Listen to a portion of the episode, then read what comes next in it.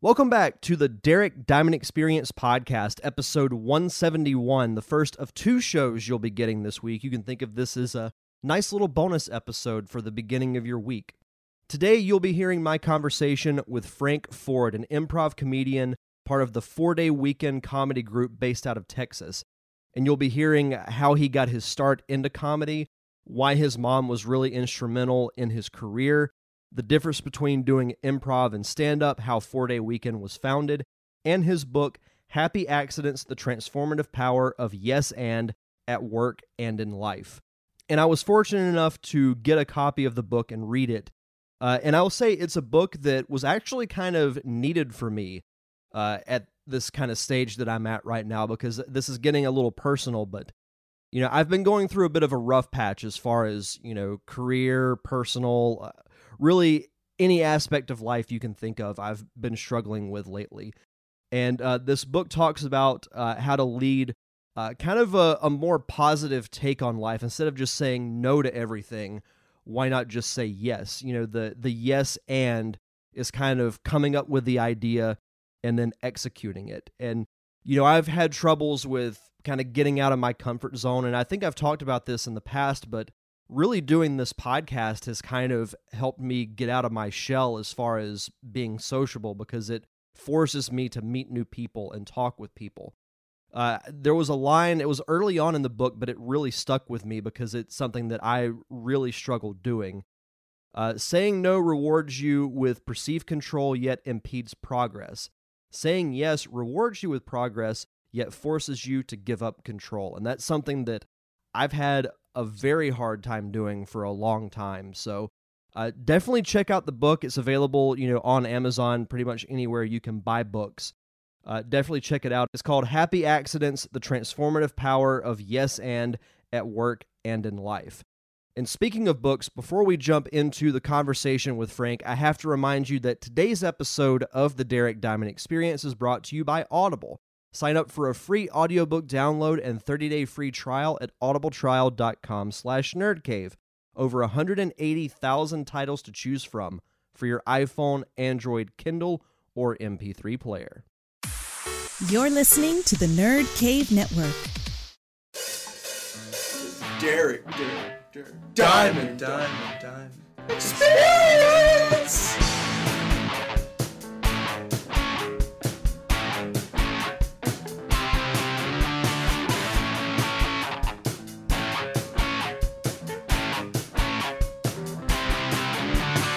Sitting here with my very special guest this week from Four Day Weekend, improv comedian Mr. Frank Ford. Frank, how are you, sir? I'm doing very well, Derek. How about yourself? I'm doing good. It's uh, it's a little chilly here uh, where I live in Northwest Florida. We actually had, uh, I think the high today was like 32, maybe 33. So we had. Uh, oh. we had this. Uh, we had a hard freeze warning, and you know the roads were icy and everything. So it was it, it's it's always a unique thing whenever you know it gets that cold here.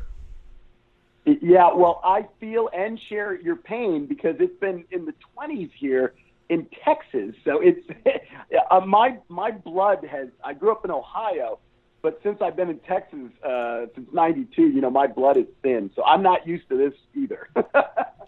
Yeah, it's it's pretty wild because you know even people who like I work with some people who aren't originally from here. They're from you know the West Coast or you know farther south, and they're just they're they're having a tough time right now, which is crazy. Yeah, I I, I can imagine. Yeah, this, this, cold front is something else. So you mentioned uh, you grew up in Ohio. Uh, what part of Ohio did you grow up in? Columbus, Ohio. Uh, I grew up there, and I uh, graduated from the Ohio State University. Awesome. And some growing up in Ohio, what were what were some of your interests? Like, did you kind of develop this interest for comedy at, at an early age, or was it something that you know came on into adulthood? Well, you know, it's funny. It's different for different people that sort of get into comedy. Everybody's path is different. Uh, but yeah, I was bitten by the comedy bug very early on. I, I, I had a knack for uh, mimicking um, voices. Uh, so I, you know, I was an avid Looney Tunes uh, watcher and fan, right? and and so I, uh, watching uh, the cartoons, I, I would mimic some of the different characters' voices. You know, I can thank Mel Blanc for that, and amongst others.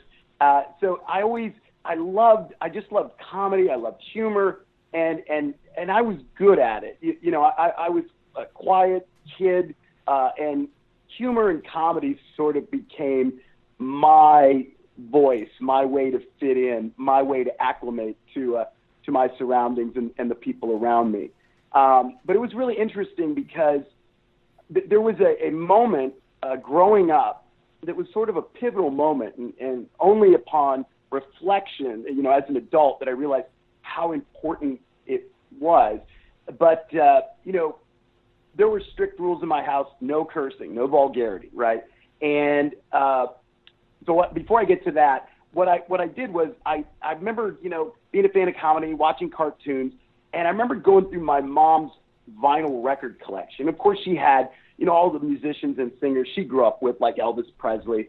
And and in the back of her collection, in a box, I found some vinyl comedy albums. Uh, you know, my mom was listening to, you know, Bob Newhart and Jonathan Winters, amongst others. And I listened to her comedy albums. Well, cut to you know, I'm maybe uh, 11 years old, you know, 10 or 11 years old, and uh, I took the money I made from my allowance or odd little jobs that I would do, you know, helping stack firewood.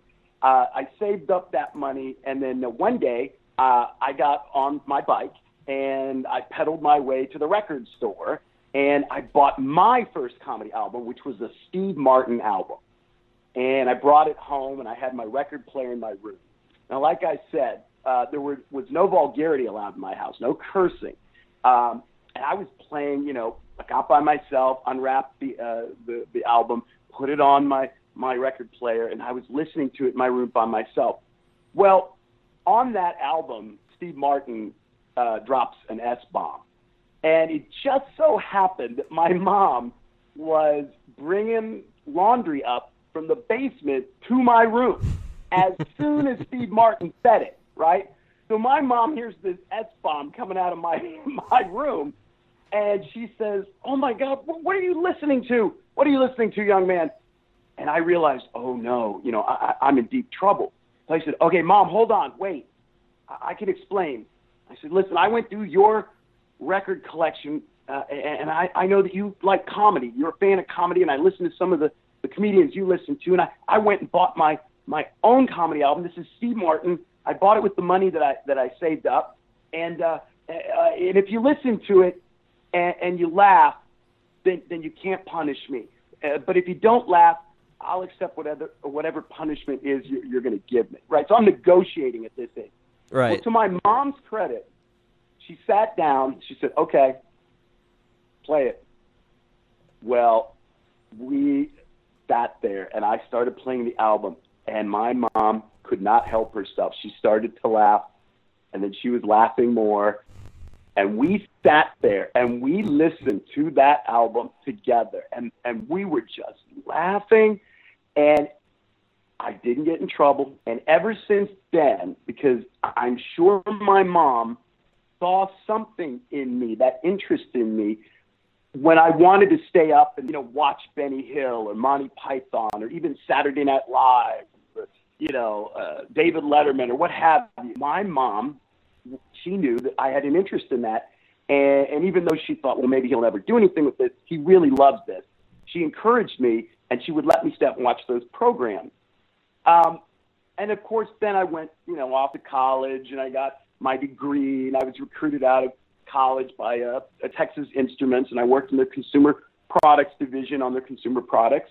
And uh, you know, comedy was still out there. And eventually, when I was here in, in Texas, I, I went up and started to do stand up open mic nights, and that eventually led to improv. But I look back at that moment with my mom, and she saw that I had been bitten by the comedy bug. She sort of nurtured and encouraged me, you know, to to investigate it or listen to it or to participate in it. Uh, that was kind of my thing. And then years later, um, it led to all this, all this stuff that I've done.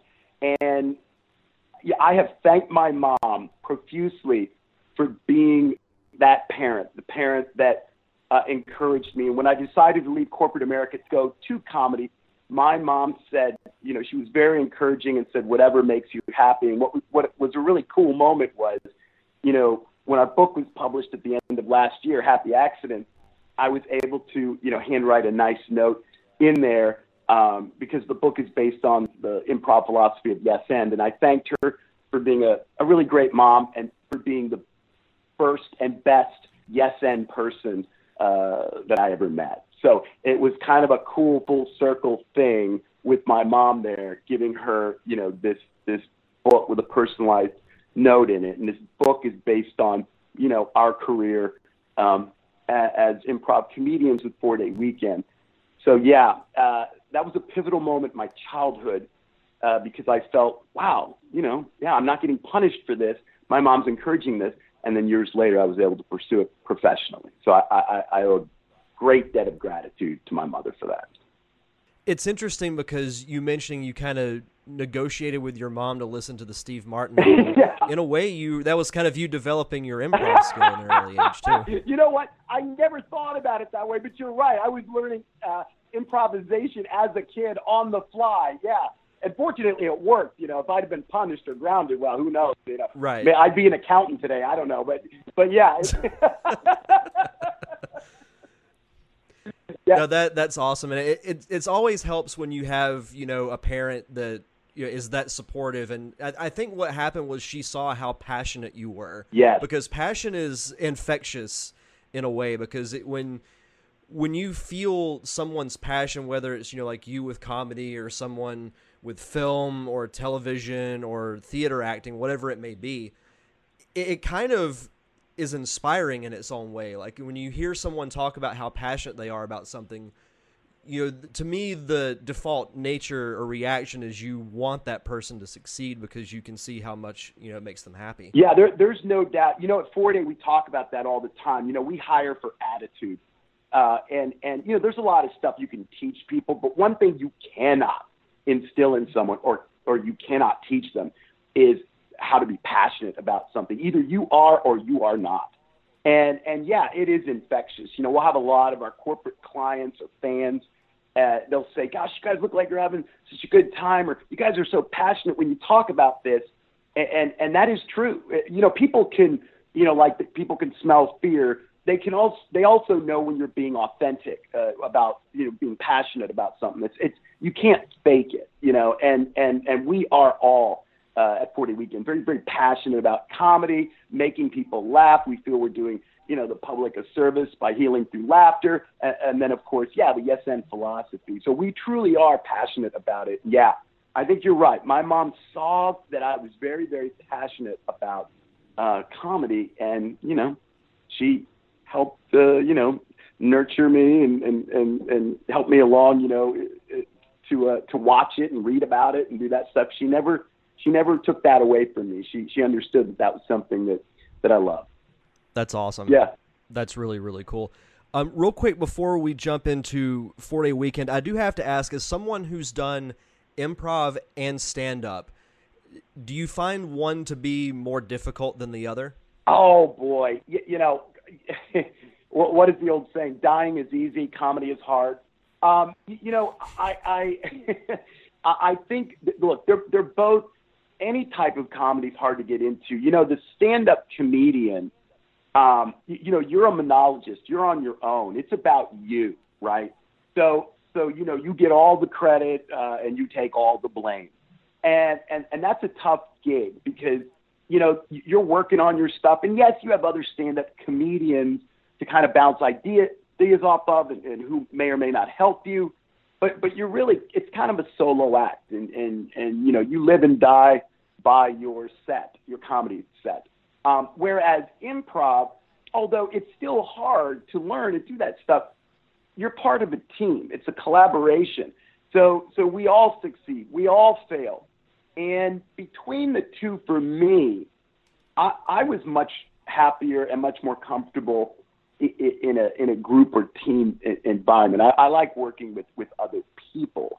Um, you know, but but Right. in either case, you know, you you are you're subjected to uh, you know the the, the the the laughter and cheers and applause of an audience or, or or the groans of an audience, you know, or the silence of an audience in either case. So, you know, it is hard uh, uh, in that respect for either stand up or improv because you're putting yourself out there as a performer, as an artist. And like in stand up, even with improv, you know, we, there's something, you know, uh, that's referred to as truth in comedy. Well, you know, you're always bringing a part of yourself uh, in, in greater uh, or lesser degrees to your performance. So, you know, when you when you do that in comedy, you're exposing yourself to a degree, and there's a vulnerability associated with that. And you know, someone who's exposing a vulnerable part of themselves runs the risk of uh, someone trampling on that vulnerability, and and when they do, that hurts. Um, but it's a necessary part of comedy because it's the common and universal link that binds us all. It's the humanity that binds us all. You just happen to be the one sort of exposing yourself and talking about it uh, from your experiences through your lens. But people can always relate to it because we all go through the same same ups and same downs. You know what I mean? So they're both hard. Right. But but right. And I've heard the same thing about. Oh, go ahead. No, no, exceptionally rewarding though. Don't get me wrong. It's it's all worth it. But yeah, every uh, improv comedian or stand up has their uh, you know horrible stage story, right? And everyone's like, oh God, I remember this night that did not go well. But in the end, if you stick with it, you understand that that's just all part of it, and, and then it's it's beyond. It's it's really rewarding. So I'm sorry, I didn't mean to interrupt you. What were you going to say? Oh no, I was just actually going to say, um, you know, I recently had, um, I did a, a, cool feature here in town, uh, focusing on uh, female comedians oh, in cool. our area. Yeah. We had a com- we had a combination of you know stand up and improv, and they all said the exact same thing that you did. You know that it's they both have you know like with improv you have the advantage of playing off of other people, whereas stand up you're kind of left to your own vices. That's right. But with that, you kind of get to prepare more. So it's it's cool hearing you say the exact same thing that they did. You, you know, and what's interesting though too, both in improv and in stand up, you know, I had really good uh, people that sort of mentored me. Um, I'll never forget, you know, one of the stand-up clubs here, and it's a great one, is uh, um, the Backdoor Comedy Club, and it's owned by Jan and Linda Stogner. And I remember uh, there was a night I finally worked my way up to MC, and it was open mic night, and it just happened to be a night where it was a room full of comedians, like no patrons had come in. I can't remember if it was a weather thing or, or what it was and I I said to her, I said, uh, hey, do I need to tell the other comedians, you know, that you know maybe we're not going to go up tonight because we don't have any, any uh, there's nobody, no customers here, and uh, she said, what? No, no, we we have a stage and a and a, and a microphone. Get get up there. This, this is take your stage time, and and and that I I got to tell you that that lesson, and that came from stand up.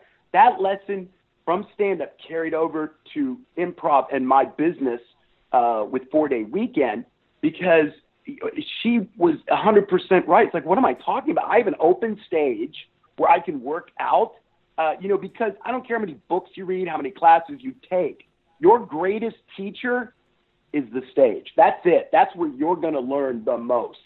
Uh, and and man, I never. It, I don't care. It taught me that I don't care if there were five people at our show or 205 people at our show.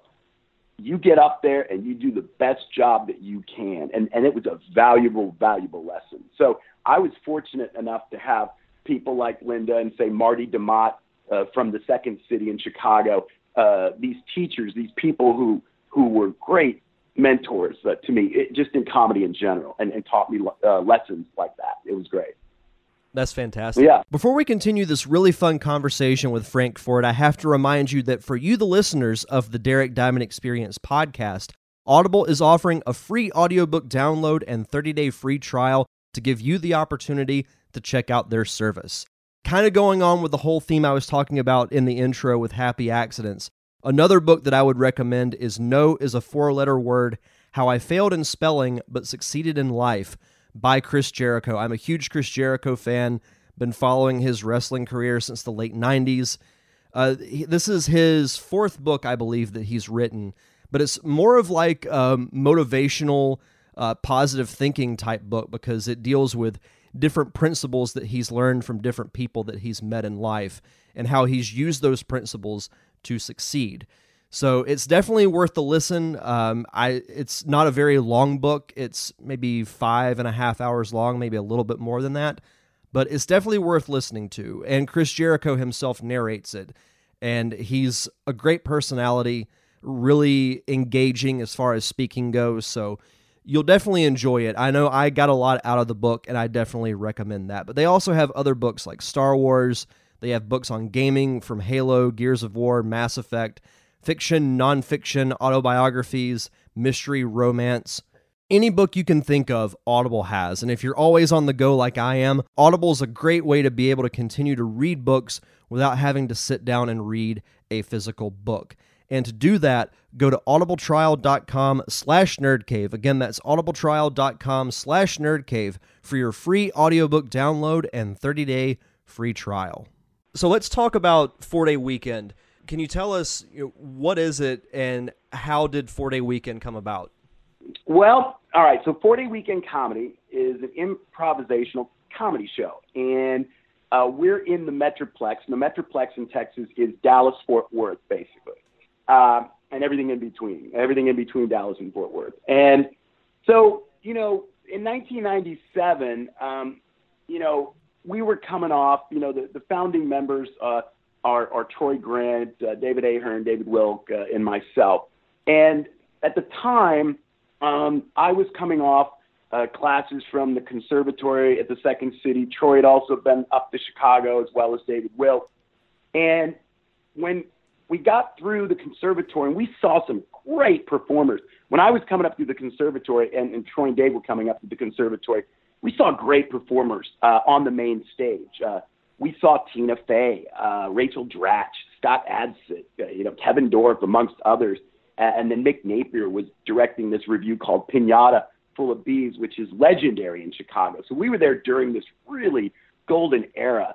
Uh, and we were so inspired by that that when we were all back in Dallas, um, we said, you know, there's really not a stage or a show or a venue um, that does a show the way we would want to do it. We wanted to bring some of our flavor to improvisation and what we learned, and there was just really nothing here um, that, that we wanted to be part of um, that, that was, you know, in line with our tastes. So we all got together and we said, well, why don't we let's let's create our our own thing? Why don't we just do that?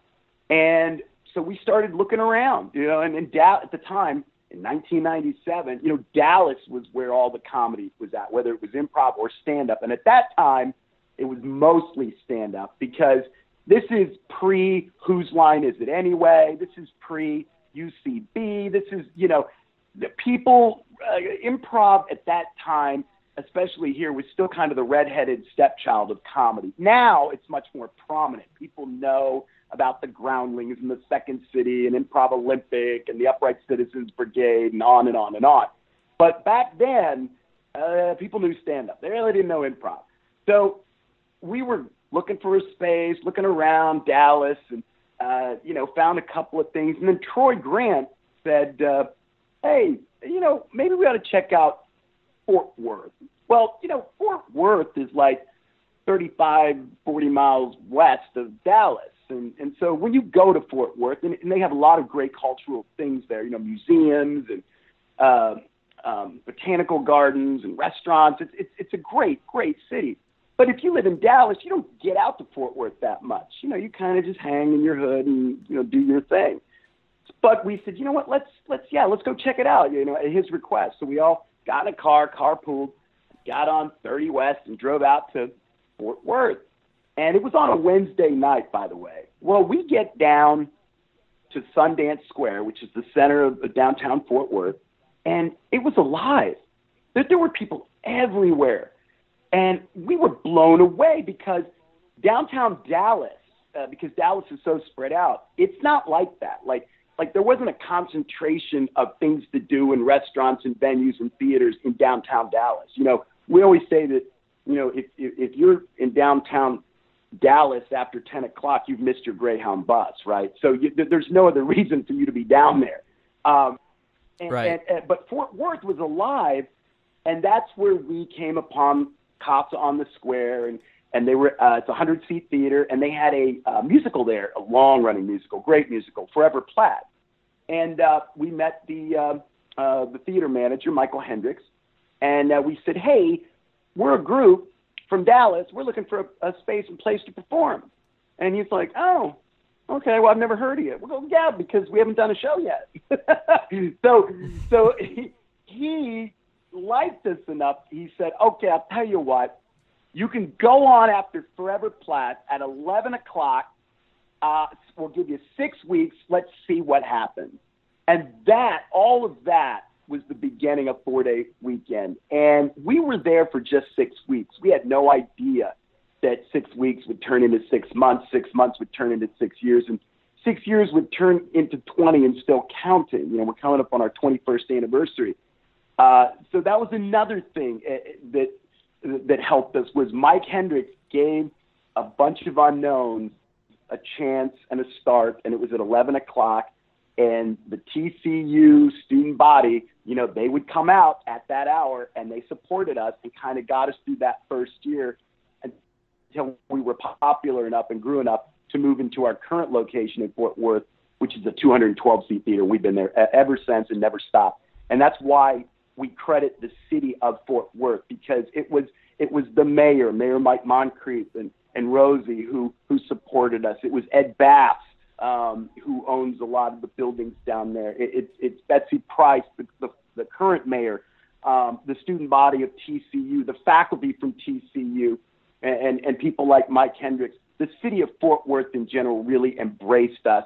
And we brought improv comedy to Fort Worth, and, and they had not, they had had stand up, but not improv comedy. So, uh, and ever, they, they, it's just, it's been a great run. And, and the city itself, is a huge part of why we're here today and still around. We always credit Fort Worth with our success. That it was a great city to start a comedy show in because it grew up around us. That's awesome. Yeah, it grew up around us. And the fact that and the fact that you guys have you know had this thing going for so long. That's anytime you know I hear a story of you know th- they've been you know whoever's been doing like in your case this improv group for as long as you guys have you know, longevity is a really impressive thing, and I, I just want to say, you know, congratulations on you. that. That's awesome. Yeah, you know, it, it's funny that you mentioned that. I mean, yeah, 20 years. You know, when you, if you would have shown us the uh, the Census Bureau statistics of businesses that started in 1997, uh, there's a precipitous precipitous drop off after year one, much less three years or, or five years. And it was funny because um, one of the people that we worked with on our book, uh, Jonas Koffler, um, he said to me, he, he said uh, something that at first I, I thought, oh, that's that that's kind of a weird thing to say, but he was 100% right. He said, uh, he goes, wow, you guys had to be a little bit delusional to think you could do this, and and he's right. You know, we we didn't know what we didn't know. Uh, we were naive, and, and and to think that we could start an improv comedy show at 11 o'clock at night. Uh, you know, we get there at six and hand out flyers and, and build an audience big enough to move to a bigger theater and, and lead to all the stuff that we've we've done. If, if you would have shown me those statistics and said, "Well, this is what you can do," I, I would have thought you were crazy. But because we didn't know that, we didn't know what the failure rate of new businesses starting in 1997 was we were just delusional and naive enough to think, you know what, we can pull this off. so and here we are, right? So uh, he's right. You, you gotta you gotta be a little delusional to be an entrepreneur, I guess. But hey, whatever works, right? whatever works. That's right. So let's talk about your book, uh, Happy Accidents: The Transformative Power of Yes and at Work and in Life. Uh, what was what made you decide to to write a book about the yes and philosophy? Okay, so the impetus or catalyst for us writing the book was a lot of people have come through four day weekend in our training center and they take classes to learn about improvisation and they perform um, improv shows, uh, showcases, and then they, you know, they do house teams and all that good stuff. But also, we developed a keynote, and and our, we would teach this. We would have workshops and keynotes, yes, and keynotes and workshops for our corporate clients. So between the students and the corporate clients, and it was really the corporate clients, a lot of uh, we work with a lot of Fortune 500 companies, and we would get a lot of people uh, that was in management or at the executive level or in the leadership positions at those companies say to us, "Man, you know this this is such a great thing. You've really helped out our group, our company. You, you guys ought to get this message out there uh, to other people." And we kept hearing it and kept hearing it and kept hearing it. And, and, and then, then there was discussion. You guys should write a book. You know, you should write a book about all this. And then, yeah, about three years ago, we said, you know what? We want to share this information, this knowledge, this success that we've had with other people. Maybe we should write a book to reach an audience, a bigger audience that can't make it to a show in Fort Worth, you know, or they didn't book us or hire us for a corporate gig. And, and that really was the thing that sort of tipped the scales uh, for us in regards to writing the, the book. And it was to get this Yes and message out there because the positive message of Yes and really has started resonating. Like, like, you know, people are really listening to that and trying to gravitate towards it because, you know, it, it's, it's listed as a business book. Uh, and within the business book, we use words like empathy, uh, which is unusual for a business book. But we do that because the yes and philosophy incorporates all those aspects of the human condition that we are hardwired to be and to feel and to do. You know, we want to collaborate. We want to help each other. Uh, we want to be empathetic. We want to make each other look good. Um, all of that Machiavellian business stuff, when you uh, it's a dog eat dog world. You, you stab people in the back to get ahead. You step on whoever you need to step on to climb the corporate ladder of success. That is not who we're hardwired to be. That is learned behavior. That, that is absolutely learned behavior. And what we do is we're, we're tapping into that part of the human condition, the human spirit, uh, that is much more loving and empathetic. And, and that really resonated. And so, in order to get that message out to a larger group of people, the book was the best way to go for us. And I, I definitely can't wait to read it. Um, I do have a copy, and um, you know I've I've read a little bit of it, and so far I'm really liking it. Good. So I, I can't wait to finish it. Oh, I can't wait to hear your feedback on it. That's another thing too, by the way, is that we approach uh, life as, as as students. You know, we're we're forever students. So anytime somebody has feedback, well, we always have something to learn, and I would love to, to hear your feedback when you're done with it. It'd be great. No, absolutely, for sure. A um, couple more questions. Uh, do you have any um, website or social media that you'd like to plug? Um, you bet. Yeah, you can uh, check out uh, Four Day Weekend and and uh, some of our videos and, and, and show times. If you go to fourdayweekend.com and it's F O U R spelled out fourdayweekend.com. You can also find us on Facebook. Uh, and if you're interested in buying a copy of uh, Happy Accidents, The Transformative Power of Yes and at Work and in Life, you can go to Amazon.com or our website, either one. Last question. I always have to ask, you know, comedians or actors, anything, you know, dealing with entertainment.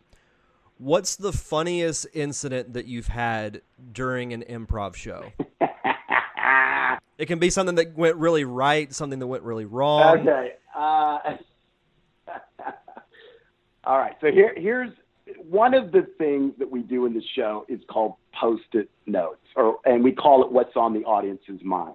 So what people do is Right. they'll write down suggestions on, on the sticky side of the post-it note, put it to a board, and we randomly pick it and read it, uh, and, and and then we'll just create a scene or song based on that suggestion. Well, our audience knows that we try to do a clean show. You know, at, it, it, at, at the worst, it gets to PG maybe, but but it's always clean and fun, right? So so they always Right. try to slip something past the censors, so to speak, in our show because they know that that's what we do. So a lot of people try to write down euphemisms or they'll be clever with their suggestions to see if they can slip in a dirty suggestion. So I'm going to tell you one that somebody slipped by us, and we were on the sidelines listening to um, our host David Ahern read this, and I'm going to spell it out for you. And, and this, but but you'll hear what we heard. But this is what he was reading. So he was reading the post-it note. It said "my" M Y, and then it had the word uh, like Dixie, like uh, you know Dixiecrat. It was uh, D I X I E. Uh, so so it was my Dixie, and then they had like car wreck, W R E C K E D. Now put Oh no. now say and those. he read it just straightforward, didn't he? Yeah, he did. Absolutely. yeah. He, so put those three words together. So we're on the sidelines and we hear him saying it like, "Oh, what, Dave? What are you doing?" Like, what? He's like, "What? What? I'm just reading this thing." And it took us to take it, and the audience is howling because they he doesn't understand. He's look he can't he doesn't compute. He's not like, "Well, what? What? I'm just reading these three words." Well, we we read it to him, and oh my, he turned beet red because it was just he couldn't believe that somebody had slipped one past the censors. And then we, as the group, turned to the audience and we said, "All right, whoever did it, well done, bravo, you got it, good for you." That's too good. it's too good. that is too good. Uh, that's awesome. It was great. Oh man. Well, on that note, uh, Frank, thank you so much for uh, taking the time to do this awesome interview. I look forward to finishing Happy Accidents, and uh, good luck with Four Day Weekend. If I'm ever in the Fort Worth area, I'll have to check you guys out. You bet, my friend. I will roll out the red carpet for you. Seriously, if you ever come this way. Uh, by the way, very quickly, we're opening up a new theater uh, February 3rd in Dallas. So we're going to have Four Day Weekend West, the one in Fort Worth, the original, and then Four Day Weekend East in Dallas now. So we have two theaters. If you're ever in Dallas or Fort Worth, you let me know, and I'll have tickets waiting for you at the door. You'll you'll love it. It'll be a great show, and I'd love to meet you in person. Absolutely, and uh, congratulations on opening the new location. Yeah, awesome. thank you. Yeah, yeah, we're we're excited about it. Thanks again to Frank Ford for coming on the show and talking four day weekend, comedy, and his book, Happy Accidents. Just a really fun conversation to have. I know if I'm ever in the Dallas Fort Worth area, I really want to check out one of four day weekend shows. Be sure to follow them on social media and find out when they'll be performing next. But speaking of shows, I've got two live shows coming up this week. On Wednesday, January 31st, I'll be doing a preview of Super Bowl 52 and a recap of the 2017 NFL season with my good friends, the Unicorn Wranglers. Adam, Ian, Joey, Luke, all four of them will be here to talk NFL. And on Friday, February 2nd, I'll be highlighting the film Cornbread Cosa Nostra, which was shot recently out in Mississippi.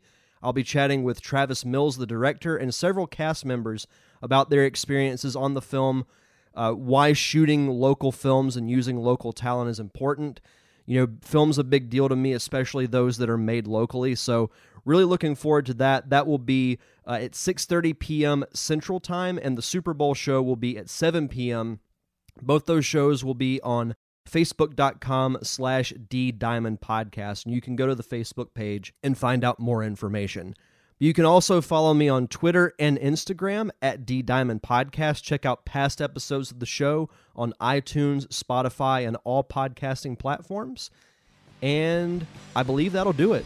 So thank you for listening to another amazing episode of the Derek Diamond Experience. I'm your host, Derek Diamond, and we'll see you guys back here on Thursday.